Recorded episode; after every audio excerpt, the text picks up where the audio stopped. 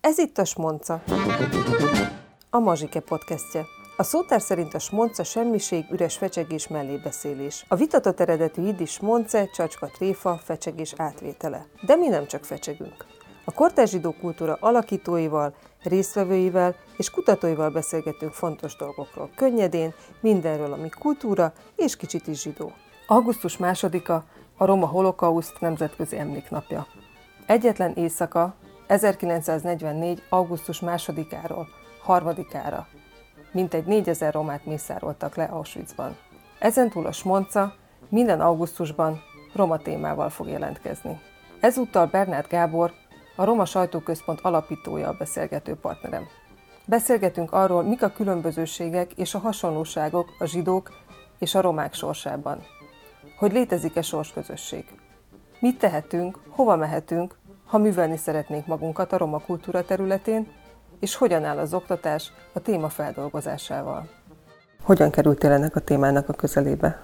A 90-es évek közepén barátaimmal, ismerőseimmel csináltunk egy Roma Sajtóközpont nevű civil szervezetet, gyakorlatilag egy hírügynökséget, aminek az volt a célja, hogy a többségi médiát lássuk el a romákkal kapcsolatos valós hírekkel. És jártunkban, keltünkbe többször előjött ez a, ez a történet, de mindig egy ilyen elhallgatott történetként jött elő. Hát utána persze megnéztük, és viszonylag kevés szó volt erről. Volt, volt egy-két riport a magyar sajtóban a 70-es, 80-as években, de nagyon kevés szó volt erről a történetről, és jellemzően a közösségek is hallgattak erről az ügyről. A, ahogy mi megtaláltuk ezt a történetet, az, az megint csak egy véletlennek köszönhető, és egy tipikus, tipikus véletlennek, vagy a korra tipikus véletlennek. Egy ismerősünk, aki a századunknál dolgozott, Bokor Péternek a dokumentum műsoránál, mesélte azt el, hogy egyszer az egyik műsor után kapott egy cigányasszonytól egy levelet, hogy de hát minket is elvittek, és nagyon szeretnénk, hogyha ezt is bemutatná a televízió, és akkor ő a, a Bokor Péter asszisztenseként elkezdett ebbe a dologba kutatni. El is jutott e, az általános értékforgalmi banknak a kifizetett kárpótlásaiig, és volt néhány név meg ö, település, ahonnan roma elhurcoltak áldozatok adtak be kérvényt, és aztán nem lett semmi az egész előkészített anyagból, tehát végül nem, nem került adásba. Minden esetre jó hosszú ideig, majd 20 évig ott volt nála ez a mappa, amit mi megkaptunk, és így indultunk el. És érdekes módon még sokan éltek közülük. És tudjuk, hogy miért nem került adásba? Én nem tudom, hogy miért nem került adásba, hogy, hogy honnan szóltak le, vagy miért történt ez, azt nem tudom már megmondani. Tehát nagyjából így, így jutottunk el ehhez a történethez. Voltak ugyan mások, akik például a Daróci Ágnes és a Bársony János, akik éveken keresztül küzdöttek, és majdnem sikerült Székesfehérváron egy, egy emlékművet állítani. Ez sem jött össze egészen a Néru parti emlékműig, ami hát egy fiatal emlékmű ahhoz képest, ami, amilyen régi ez a történet. És mi volt ebben a mappában?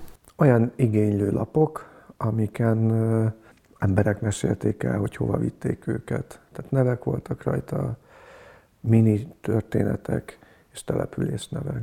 Amikor mondtad az elején, hogy a közösségek hallgatnak, akkor mire gondoltál közösség alatt? Hát a helyi roma közösségekre, ahol a mi munkatársaink interjúztak bármilyen témáról, és mondjuk fel, feljött az, hogy mi is ennek a közösségnek a múltja, közelmúltja. És akkor voltak, akik ezt említették, de nem szívesen nyilatkoztak róla. És nyilván onnantól kezdve, hogy célzottan kerestünk, és azt mondtuk, hogy de más már mondta, akkor folyamá, fokozatosan nyíltak meg az emberek, és akkor abból az egy első három nyelvű kötetet adtunk ki még a 90-es évek legvégén, 2000-es évek elején. Szerinted mi az oka annak, hogy a roma holokauszt kevésbé dokumentált, mint a zsidó holokauszt? Több oka lehet ennek. A, az egyik az az, hogy, a, hogy kevésbé volt szervezett, mint a zsidók elhurcolása, és később is kezdődött. Tehát egy, már legalábbis én ugye nem vagyok történész, nem vagyok kutató, de amit erről olvastam az alapján, egy már sokkal inkább szétzilálódott államigazgatás hajtotta ezt végre, amiben megúszni is könnyebb volt, meg persze, meg persze belekerülni is könnyű volt, hogyha adott esetben olyan volt a településvezető. Tehát tudunk olyan településekről, ahol a teljes közösséget megmentette egy polgármester, és tudunk olyan településről, ahonnan meg mindenkit elvittek. Ugye maga a szabályozás az elvileg kizárólag a kóbor, úgynevezett kóbor cigányokra, nem letelepedett cigányokra vonatkozott, de hát őket volt nehezebb utolérni, meg elérni, tehát a, akik nekünk interjút adtak, azok mondjuk munkából jöttek, éppen másnap is mentek volna dolgozni, valamilyen mezőgazdasági munka, tehát letelepedett dolgozó családok voltak, túlnyomó részt volt. Volt egy család, akik a szomszéd faluba, akik muzsikálásból is éltek, és a szomszéd faluba muzsikáltak egy lakodalmon, ahonnan elvitték őket, tehát a legkülönbözőbb történetek, történetek voltak. Ez lehet az egyik oka. A hallgatásnak megint van egy másik oka, hogy mondjuk és ez európai szinten is jellemző, hogy a, ugye a fajelmélet a fajelméleti alapon nehéz lett volna elvinni a cigányokat, mert viszonylag hamar kiderítették, hogy valószínűleg árja származásúak, vagy legalábbis az árja kategóriába tartoznak ez alapján a rasszista ö, osztályozás alapján, és akkor ezen a vonalon elindulva elég hamar a németek azt találták ki, hogy hát nem is a úgynevezett tiszta vérű cigányokkal, hanem a úgynevezett cigánykeverékekkel van gond, tehát hogy kész, zajlottak fajbiológiai kutatások, és, és akkor itt egy ilyen nyakatekert dolgot kellett kitalálni erre.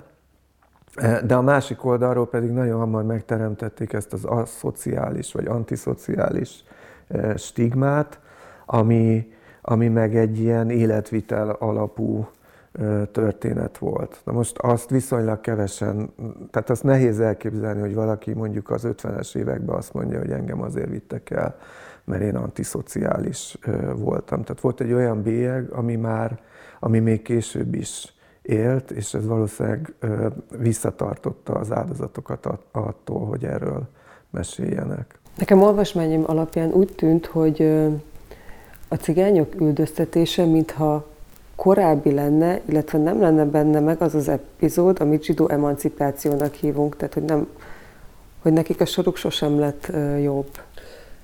Hát vagy legalábbis, legalábbis nem volt olyan értelemben politikai, gazdasági, természetű emancipáció, mint mondjuk volt a 19. század végén Magyarországon.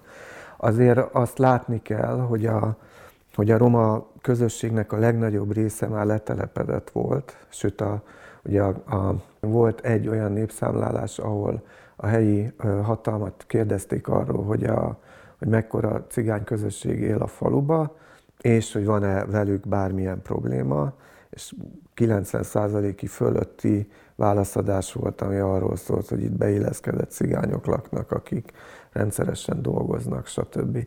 Tehát, hogy lehet, hogy, a, hogy nekünk is van egy olyan visszavetített képünk, am, amiben a, a szegénység vagy a vándorlás, a, adott esetben a többségi lakossággal való konfliktusok valamennyire túl vannak, túl vannak értékelve. Az biztos, hogy a, hogy a, a 40-es években még kisebb volt mondjuk úgy a vándorcigányoknak a száma.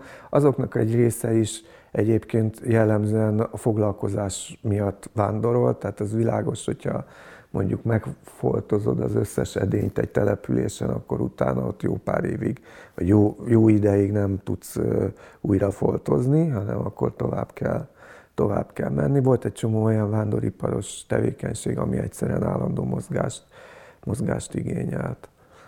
Tehát ebben az értelemben nem volt, ebben az, ebben az értelemben az egyéni életutaknak a szintjén azért ez egy emancipáltabb közösség volt, mint akár mm, gondolhatnánk. De mondjuk politikai vagy társadalmi érdekérvényesítő?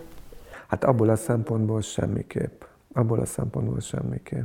Üldöztetés alatt gondoltam ilyenekre is, hogy javítsd ki, ha rosszul tudom, hogy még a háború előtt is voltak sterilizációs programok, vagy olyan rendelkezések, mint a lótartás tilalma. Javaslatok voltak sterilizációs programokra, tehát a felsőházban a 40-es évek legelején elhangzott a Magyar Orvosi Kamara elnökétől, hogy a, meg kellene tiltani a cigány-magyar vérkeveredést. Ezt nem fogadta el akkor a, akkor a ház.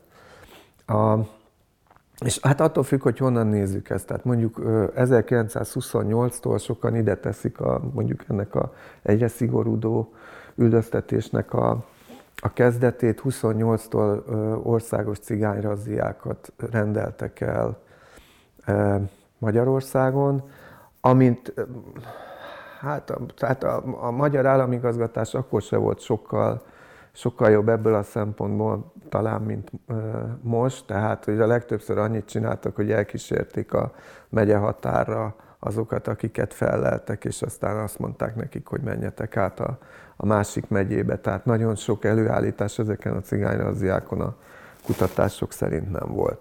Aztán volt egy általános cigánynyilvántartás, de ez is megállt 3000 körüli mintánál.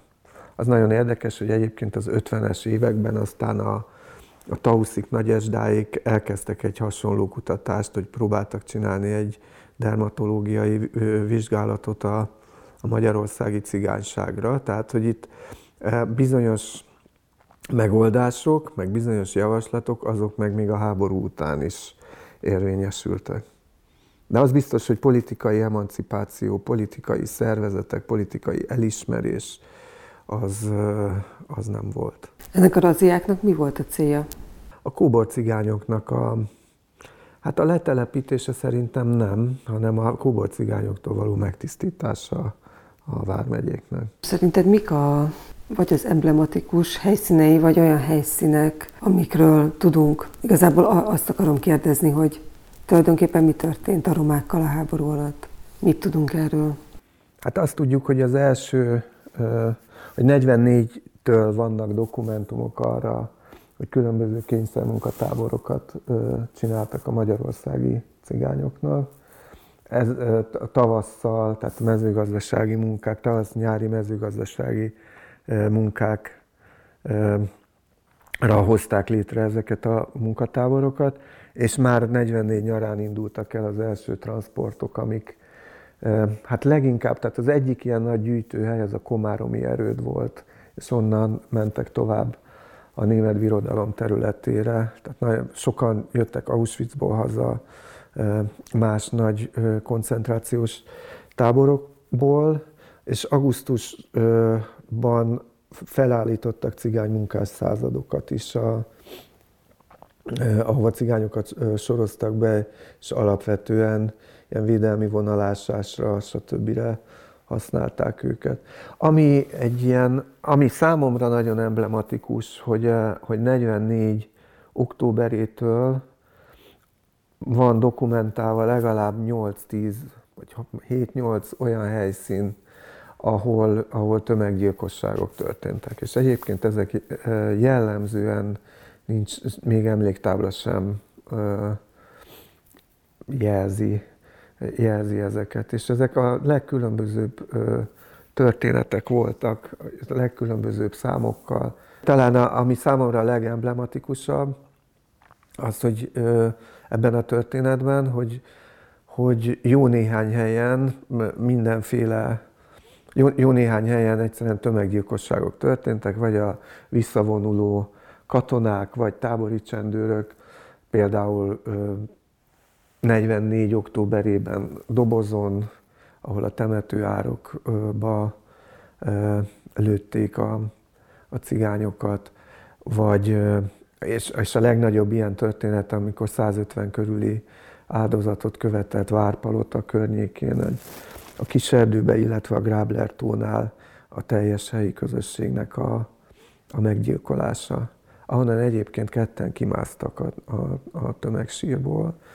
és Márványi Péter az egyik őjükkel csinált is egy interjút valamikor a 70-es években, az nekünk egy nagyon fontos, fontos fogódzó volt. A Grábler tónál a legutóbbi időkig ez egy horgásztó, tehát az a, az a hullámsír, az gyakorlatilag egy ilyen üdülő, kikapcsolódó, rekreációs ö, telep, terep, ahol én, amikor néhány éve voltam, még nem volt jel, nem tudom, hogy azóta volt-e, azt tudom, hogy azóta ezt a történetet jobban, jobban feldolgozták. Tehát ez volt a, ez volt a jellemző, és utána nagyon, nagyon el is folytottak, volt, el, is voltak folytva ezek a történetek mondjuk a helyi hatalom által. Én nagyjából ilyen egy tucatnyi ilyen helyről tudok, ahol jeltelen tömegsír van. Ugye jelölt tömegsírről egyáltalán nem tudunk. Ugye ilyen Lajos Komárom, Lengyel, ezekről tudnál mesélni? Lajos Komáromban a teljes helyi közösséget, a két családot öltek meg. Egy túlélő volt, aki, aki akkor éppen nem tartózkodott a faluba, a Peller Piroska, és amikor visszament, akkor gyakorlatilag kapával, kaszával üldözték el, hogy ne kérdezősködjön itt, hogy hol van a, hol van a családja. A Piroskával még mi is készítettünk interjút két-három évvel, három-négy évvel ezelőtt, tehát ő ilyen fiatal lányként élte meg ezt a, ezt a történetet, de az igazi nagy filmet és az első nagy filmet azt a Daróci Ágnes és a Jancsó Miklós csinálta erről a, erről a történetről. Egyébként Dobozon egy kőművesmester csinált teljesen egyéni kezdeményezésre egy, egy, egy sírjelet a, az áldozatoknak. A,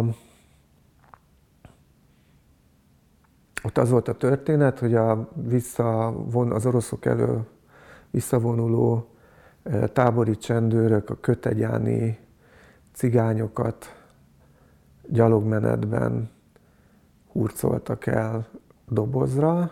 Az volt a vád, hogy, valószínű, hogy az oroszoknak kémkedtek volna, ez egy ilyen gyakori vád volt akkor tájt, és akkor dobozon még a helyi romákat is összefogdosták, és aztán golyószóróval, kézigánáttal gyilkolták meg őket. Tehát eléggé brutális történetek ö, voltak ezek. Említetted a Jancsó filmet, én azt nem láttam, és ez egy, tehát nem azért nem láttam, mert lusta voltam, hanem ezek a filmek elérhetetlenek gyakorlatilag. Ezt a magyar televíziónak készítették ezt a, ezt a filmet, és a magyar televízióba ment le, E, a, a maga a forgatókönyv egyébként megjelent a Pralipébe valamikor a 90-es években az interjúkkal együtt. Olvastam egy könyvet, amit Kac Katalin írt, aki ott volt a forgatáson, és azt írta, hogy ennek a filmnek is végül is az lett a tanulsága, mintha, mintha nem lenne felelőse annak, hogy ezeket a cigányokat megölték. És hogy ez jellemző volt arra a 90-es évek elejére? Hát, meg valószínűleg mindig is jellemző az, tehát felelős senki nem szeret lenni, és ebben az értelemben viszonylag kevés embert is büntettek meg utána. Tehát én konkrétan nem is tudok, de tudok, a dobozon történni bírósági ítélet, a dobozi, a dobozi gyilkosság ügyében elítélték a, az elkövetőket. Nem tudok arról, hogy a Lajos Komáromi ügybe, vagy a lengyeli ügybe, vagy a Grábler történtek ügyébe. Azt hiszem ez a doboz az egyetlen, legalábbis ez az egyetlen, amiről én tudok. Szerinted van, vagy volt, igazából mind a kettő érdekel, akár tehát a háború alatt, vagy napjainkban zsidó romasós közösség. Tehát tudtak ők egymásról, hogy ez, ez mind a két csoporttal történik, vagy ugyanannak tartották? Tudtak, mert sokan mondták azt el, hogy, a, a, hogy először a zsidók helyére vitték őket például. Tehát az több interjúban, amit mi készítettünk, én szerkesztettem őket könyvbe, több, több interjúban hangzott az el, hogy a zsidók helyére vittek minket. Tehát, hogy először a helyi zsidó közösséget hurcolták el, és aztán egyből bezsuppolták a helyükre a cigányokat. Meg hát nyilván látták is. Tehát biztosan, biztosan tudtak erről, és valószínűleg a, az, az hogy, a, hogy, hogy tudták volna, hogy a deportáltakkal, az, az elhurcoltakkal mi történt, azt nem tudom. Azt nem tudom. Nyilván akik meg a táborba kerültek, azok pedig, tehát ott, ott volt egy ilyen, ebben az értelemben sorsközösség. Tehát arról sok, sok visszaemlékezés van, sok visszaemlékezés van zsidó túlélőktől a, az augusztus másodikai Auschwitz-i cigánytábor felszámolásról, ugye ide kötik a, a, a roma holokauszt. Tehát augusztus másodikán egyetlen éjszaka alatt 4000 cigányembert ö, öltek meg, tereltek be a, a gázkamrákba, és ö, ezen a napon emlékezik a, a, a roma közösség a, a roma holokausztra. Van egy előtörténet ennek, ami egy eddig ö, kevéssé feltárt, vagy részleteiben nem feltárt dolog, hogy május 16-án már egyszer megpróbálták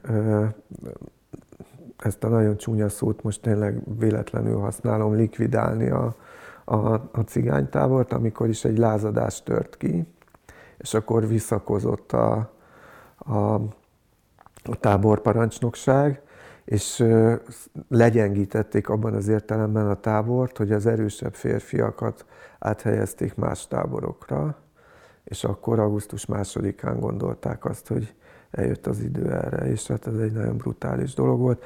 E, nyilván elsősorban zsidó túlélőknek a visszaemlékezéseiből tudunk erről, tehát ott is volt ellenállás, egész éjszaka ment a sikoltozás, a dulakodás, de aztán reggelre csend lett. Mindenkit megöltek. Azért volt erre szükség, mert kellett a hely? Hát gondolom, hogy azért, igen. Felmerültek ilyen ö, gondolatok szinte vágyszerűen is, hogy a, a zsidók a holokausztot a saját, sajátnak tartják, és hogy, hogy, hogy van egy hegemóniájuk fölötte. Mit gondolsz erről? Én ezzel nem értek egyet, meg szerintem nagyon káros dolog egy ilyen versengő áldozatiságba belemenni, ez senkinek senkinek nem jó. Az látszik, hogy egész egyszerűen van egy közösség, amelyiknek a, amelyiknek a reprezentációs ereje, a, az intézményei, az emlékezetének az intézményesültsége, az jóval gyengébb, mint mondjuk a zsidó közösségé, és ezért nem is tud akkora nyomást kifejteni arra, hogy méltó módon emlékezzenek, vagy reprezentálják ezt a, ezt a történetet. Tehát az én munkám a 90-es évek közepétől gyakorlatilag folyamatosan ezzel zajlott. Nem ellenállás volt, hanem egész egyszerűen közöny, ismerethiány, és olyan rutinok, amikben nem biztos, hogy az belefér, hogy akkor most nézzük már meg, hogy egyébként mi történt a romákkal. Tehát nagyon határozottan emlékszem, hogy amikor az első iskolai holokauszt emléknapról döntött a, a kormány, akkor Pokorni Zoltánnak hívták a, a minisztert, akkor összeállítottak minden iskolának egy csomagot a, a holokausztról, amit mi véletlenül kaptunk meg, és a roma holokausztról annyi említés volt a tanári kézikönyvben, hogy én publikáltam valamit a HVG-be, és akkor azt bele tették a kézikönyvbe. És akkor én mentem el a kabinetfőnökéhez elmondani, hogy ebből oltári botrány lesz, hogyha ez így, így marad. Tehát kvázi fenyegetni kellett azzal, azzal hogy, hogy itt a, a roma közösség az fel fog ez ellen szólalni, de és akkor kiadták, és minden iskolába elküldték a mi roma holokauszt kötetünket, mert az volt egy ilyen gyorsan kézzelfogható, legyártható, a dobozokba betehető anyag. Az volt egyébként az első Európában, ami, ami ilyen, ami ö, holokauszt, roma holokauszt túlélőkkel készült interjúkat tartalmazott. Akkor utána, amikor a Páva utcai múzeum nyílt, akkor hát nagyjából két hónappal a nyitás előtt kaptunk egy forgatókönyvet, amiből teljesen világos volt, hogy, hogy, hogy itt nincsen tartalom a, a roma holokausztról és akkor mindenféle ismerősök révén üzentük meg, hogyha ez így marad, akkor a Ferenc körúti metróba lesz madzag galériás kiállítás a roma holokausztról, de a bobotrány lesz. Na, akkor, akkor volt két, két hónapunk, de lehet, hogy annyi se, és akkor a, ott a Páva utcai zsinagóga karzatán ütöttünk össze gyorsan egy, egy ilyen roma holokauszt kiállítást. Tehát, hogy én szerintem nem, tehát soha nem az volt, hogy akkor az, az volt a válasz, hogy de nektek nem, vagy hogy ti, vagy hogy ezt a témát nem, hanem egész egyszerűen a, mennek mag, maguktól ilyenkor ezek a kiállítás rendezési koncepciók, emberek leülnek és gondolkodnak, és aztán valahogy ez elfelejtődik, hogy, hogy itt voltak más áldozati áldozati csoportok. Én inkább ezt a forgatókönyvet tapasztaltam. Ugye pokorni alatt volt, azóta eltelt legalább 20 év. Lehet látni a fejlődését annak, hogy bekerült az iskolákba a holokauszt, a roma holokauszt oktatása? Hát azt, hogy most a tankönyvekben van-e erről szó, azt most nem tudom megmondani. Én rég foglalkoztam ezzel a, ezzel a dologgal. A, mi a, egy pár éve két kiváló egyébként roma kollégával, Orsós Júlia történésszel és Brassói Vivien jogásszal írtunk egy könyvet az Európai Roma Holokausztról. Az a címe, hogyha szaladok, agyonlőnek, ha megállok, agyonvernek. És, és ehhez készült egy tanár továbbképzés is, amin hát az elmúlt években ezt a Tomlantos Intézet támogatásával csináljuk. Nagyjából 150 pedagógust adtunk képzést a, a roma holokausztról, és egy jó részük neki ki is próbálta ezt, tehát csináltak külön tanmenetet, vissza is jeleztek arról, hogy, hogy valamilyen formában feldolgozták ezt a saját tanítványaikkal. Ez szerintem nem olyan nagyon kevés, lehetne nyilván több, mert mindig lehetne, mindig lehetne több. Tehát nem tudom, hogy most a tankönyvekben mekkora reprezentációja van. Én valamikor egy, egy tíz évvel ezelőtt egy ilyen tíz országra, volt egyszer egy ilyen pedagógus találkozó nagyon sok országból, és akkor akkor én kértem, hogy egy ilyen mini kutatást végezzenek el, nézzék meg, hogy a, a legnagyobb közgyűjteményekbe a köztéri szobrok a, és a tankönyvek tartalmaiban a roma holokauszt mennyire szerepel, és rettenetes voltak az eredmények. Tehát abból a tíz országból talán háromba, hogyha megemlítették, hogy bármilyen formában, hogy, hogy volt ilyen, hogy roma holokausztól.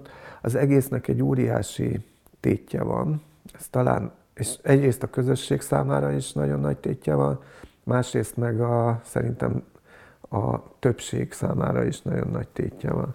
Valamikor a 90-es évek végén írt az Erős Ferenc egy publicisztikát a Magyar Hírlapba, és amellett érvelt, hogy abban, hogy a cigány ellenesség ennyire nyílt, még az antiszemitizmus burkoltabb formákat ölt, hát ez akkor öltött burkoltabb formák, mert azért ez is hullámzott szerintem az idők folyamán. Abban szerinte annak van egy, a, a holokausznak a tudatosítása, az egy nagyon fontos téma. Tehát, hogy a, az, hogy a, azért tudja a magyar társadalom, hogy történt, hogy megtörtént a holokauszt, az az antiszemitákat is valamennyire az előítéleteiknek a rejtésére készteti. Még ezzel szemben az, hogy a cigányoknak a, a az elhurcolása az nem kapott ekkora ilyen széles körű figyelmet, ez talán hozzájárul ahhoz, hogy ennyire nyíltak a cigány ellenes előítéletek. Na ez a tét valószínűleg a többség számára, meg persze ez, ennek a levét is a cigányok isszák meg.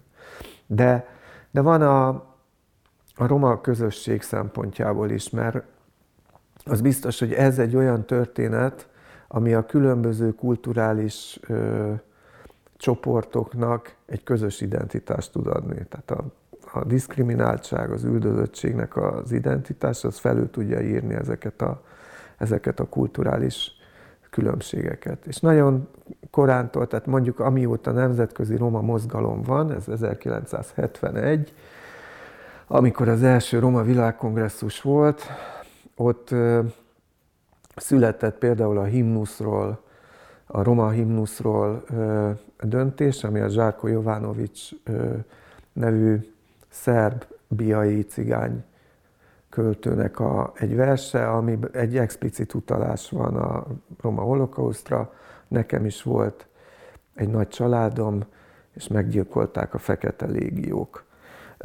Tehát, hogy a, a nemzetközi, mondjuk a nemzetté válásnak egy, egy centrális része, és a himnuszban is reprezentált része a roma holokauszt. És ezzel szemben nemzetközileg meg azért azt, azt lehet látni, hogy még Németországban is az a 60-as évek, a 70-es évek, amikor e, óriási tiltakozások hatására meg tudták nyitni a levéltárakat, és ez egy kutatható témává vált, Magyarországon meg még akkor sem. E, sőt, mert nyilvánvalóan egyébként a roma e, a, a, a roma közösségnek az önszerveződése is egy tiltott dolog volt. Tehát a 70-es évek végére alkotta meg mondjuk a titkosszolgálat a, a, az úgynevezett cigány nacionalizmus nevű belügyi terméket, és én olvastam olyan, olyan elemzést, ami arról szólt, hogy három-négy veszélyes ö, ö, három-négy az államra, államra veszélyes szerveződés van, köztük a nyugati emigráció, a, a, a népnemzeti érdeklődésű és Erdét járó és a szomszédos országok magyarságát járó fiatalok, és köztük a, a, a cigány nacionalizmus. Tehát ez egy explicit dolog volt, amiben mondjuk a roma holokausztra való emlékezés is egy állambiztonsági kérdésé, kérdésé tudott válni. Tehát az látszik, hogy ez tényleg a legszorosabban összefügg a, a roma identitás, vagy a roma közösségnek az identitás építésével. Egyébként jogilag tudjuk, hogy hogy volt, tehát azok a rendelkezések, amik alapján diszkrimináció és üldöztetés érte a romákat, azokat mikor és hogyan törölték el? Heindl Péter pécsi jogász kutatja ezt, tehát az elmúlt években állította össze azokat a rendeleteket, rendelkezéseket, amik közül volt olyan, ami, ami egyébként még később is, tehát a 45 után is érvényben maradt. Ez általában ezekkel a kóbor, cigány kategóriák köré, köré épített rendeletek. Én nem tudom, hogy ő most hol tart a kutatásával.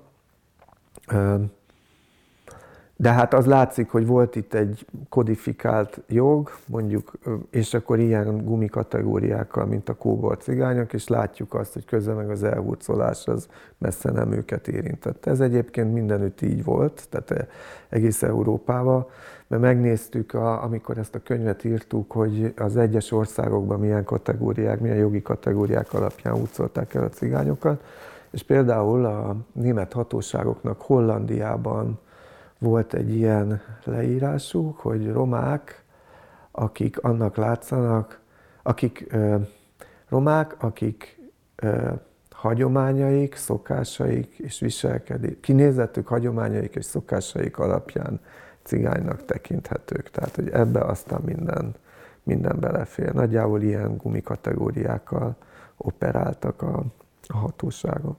Amikor ezt a könyvet ö, írtuk, akkor középiskolásokra céloztuk, és, és hát elég sok mindent megpróbáltunk végig gondolni, de három dolgot biztosan. Az egyik a, az, hogy, hogy azért az látszik, hogy nagyon nehéz erről a témáról tanítani, mert először is van a témának egy ilyen válsága abban az értelemben, hogy amit ugye ilyen holokauszt fáradtságnak szoktak nevezni, vagy lehet, hogy Magyarországon még jobb úgy nevezni, hogy óriási ellenállást tud kiváltani ennek a témának a reprezentációja. Tehát én ezt mondjuk a legjobban akkor figyeltem meg, amikor a Saul fia Oscar díjat kapott, és még a, az akkori indexen is ment az őrület a kommentekbe, hogy miért megint a zsidók, miért megint ez a téma, stb. Tehát, hogy hogyan lehet eloldani ezt a, ezt a dolgot ettől a távolságtartástól, idegenkedéstől, adott esetben dühös reakcióktól. Másrészt a téma abban az értelemben is, hogy a, hogyha tudjuk, hogy ez a, ez a roma közösség identitás építésének egy nagyon fontos eleme, azért ez egy negatív identitás. Tehát, hogy mindig arról beszélni, vagy a köré építeni egy identitást, hogy minket üldöztek, az, az azért mégiscsak egy negatív identitás. Aztán van egy másik része ennek a történetnek, hogy szerintünk, tem, szerintünk van egy pedagógiai válság is, tehát abban az értelemben, ahogy mondjuk mi szocializálódtunk, a, amekkora információs monopóliuma volt a tanárainknak, amekkora, amennyivel többet tudtak a tanáraink, mint, amit, mint mi, ahhoz képest lehet, hogy ma is többet tudnak, de mi minden esetre azt, vagy a mai gyerekek, meg fiatalok gyaníthatják azt, hogy ők nagyon sokat tudnak, és, a, és az internetről, meg egymástól egy csomó ismeretük lehet erről, és csomó fals ismeretük is lehet erről a, erről a témáról. Tehát, hogy egyáltalán nem biztos az, hogy a pedagógusnak akkora olyan pozitív szerepe van ebben, meg olyan egyértelmű szerepe van a tudás átadásban, és egyszerre lehetetlen, azt látjuk, meg ezek a visszajelzések is, a, ami tanártovábbképzéseinken részt vett tanároktól, hogy nagyon nehéz úgy tanítani a roma holokausztról, hogy ne mozgósítódjon az összes vélt vagy valós tudás a cigányok mai helyzetéről, életéről, hogy ne jöjjenek elő az előítéletek, és akkor mit kezdesz ezekkel az előítéletekkel, hogyan, hogyan vonod le, hogy hogyan húzod le a, a, a történetnek a megértéséről. Egyáltalán az-e a jó stratégia, hogy azt mondjuk, hogy az ott régen történt, és azt értsük meg így, és most ne beszéljünk a, a, a, a cigányok mai helyzetéről, vagy bele kell állni ezekbe a, ezekbe a kérdésekbe. És a harmadik pedig az a, az a szövegnek a, a válsága, tehát hogy ahhoz képest, ahogyan mi a középgenerációs emberek ismereteket sajátítottunk el, ahhoz képest a,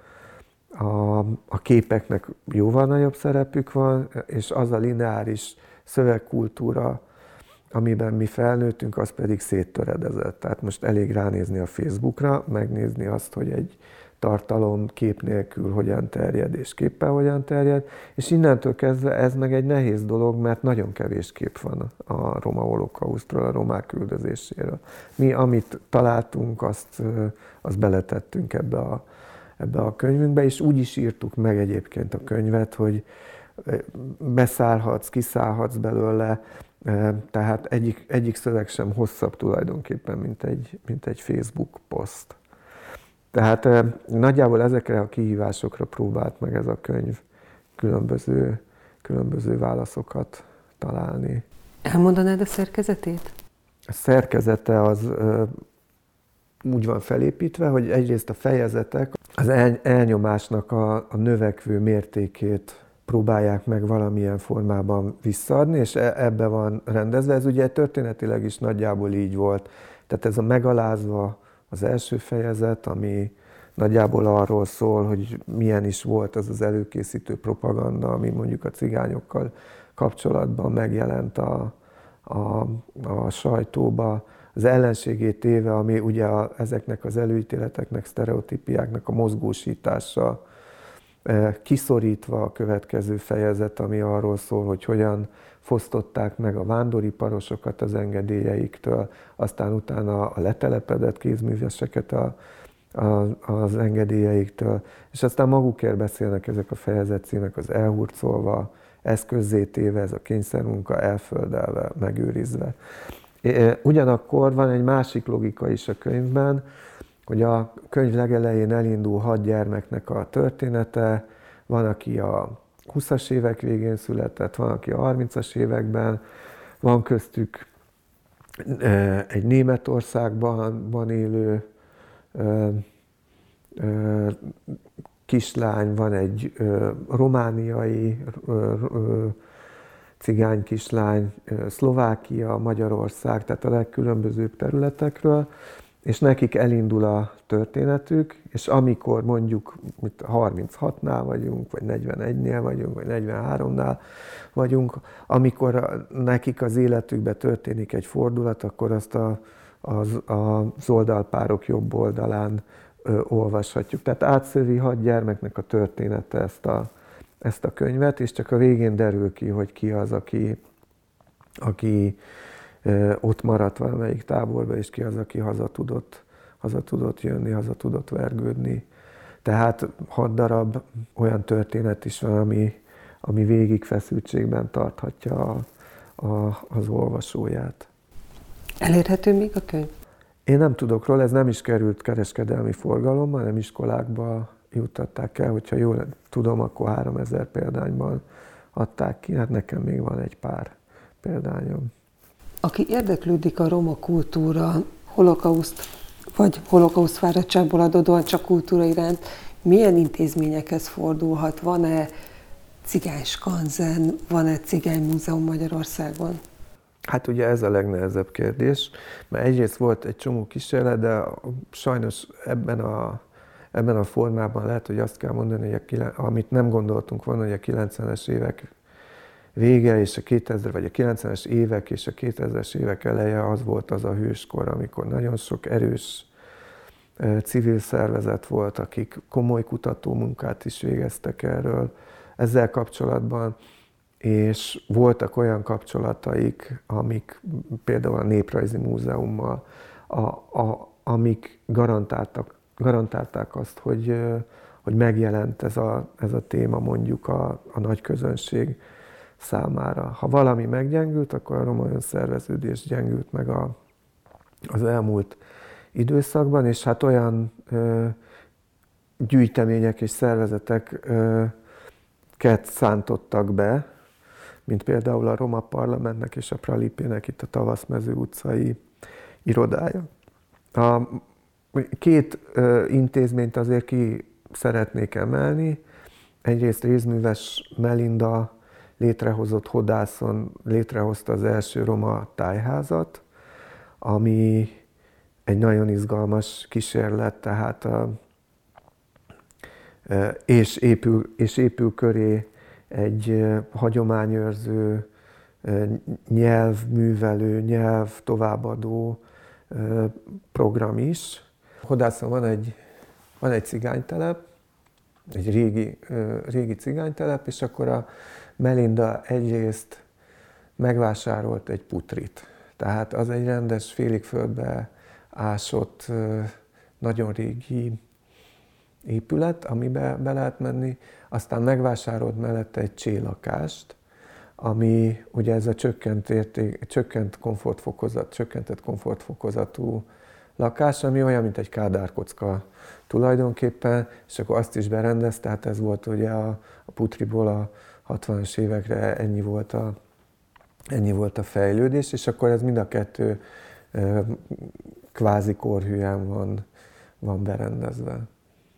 És akkor mellette, mellette pedig van, van új épület, tanodával, a Melinda maga egy nagyon fontos figurája nem csak a hagyományőrzésnek, néprajznak, hanem a, a nemzetközi nyelvújító mozgalomban is nagyon fontos dolgokat csinált. Például dolgozott azon a, a nemzetközi roma szótáron, ami, ami a cigány nyelvnek az európai egységesítését célozza. Másrészt pedig a Újpesten van a, a Rázgyöngyi Közösségi Ház és Művelődési Központ, ahol tényleg egy páratlan munka folyik, ott egy roma könyvtárt csináltak Molnár István Gáborék, kiállítások vannak rendszeresen, és talán a, talán a legfontosabb kulturális programok, vagy az önszervező, a roma önszerveződésnek a legfontosabb fóruma most ez az újpesti központ. Ez volt a Smonca, a Magyar Zsidó Kulturális Egyesület podcastje. Köszönjük, hogy velünk tartottál. A kultúra hidat teremt az emberek között. Ha te is fontosnak tartod Egyesületünk munkáját, kérjük támogasd a Magyar Zsidó Kulturális Egyesületet és a Magyar Zsidó Kultúrát. Legyél tagunk, kövess programjainkat, vegyél részt sétáinkon, és hallgassd a Smoncát a következő hónapban is.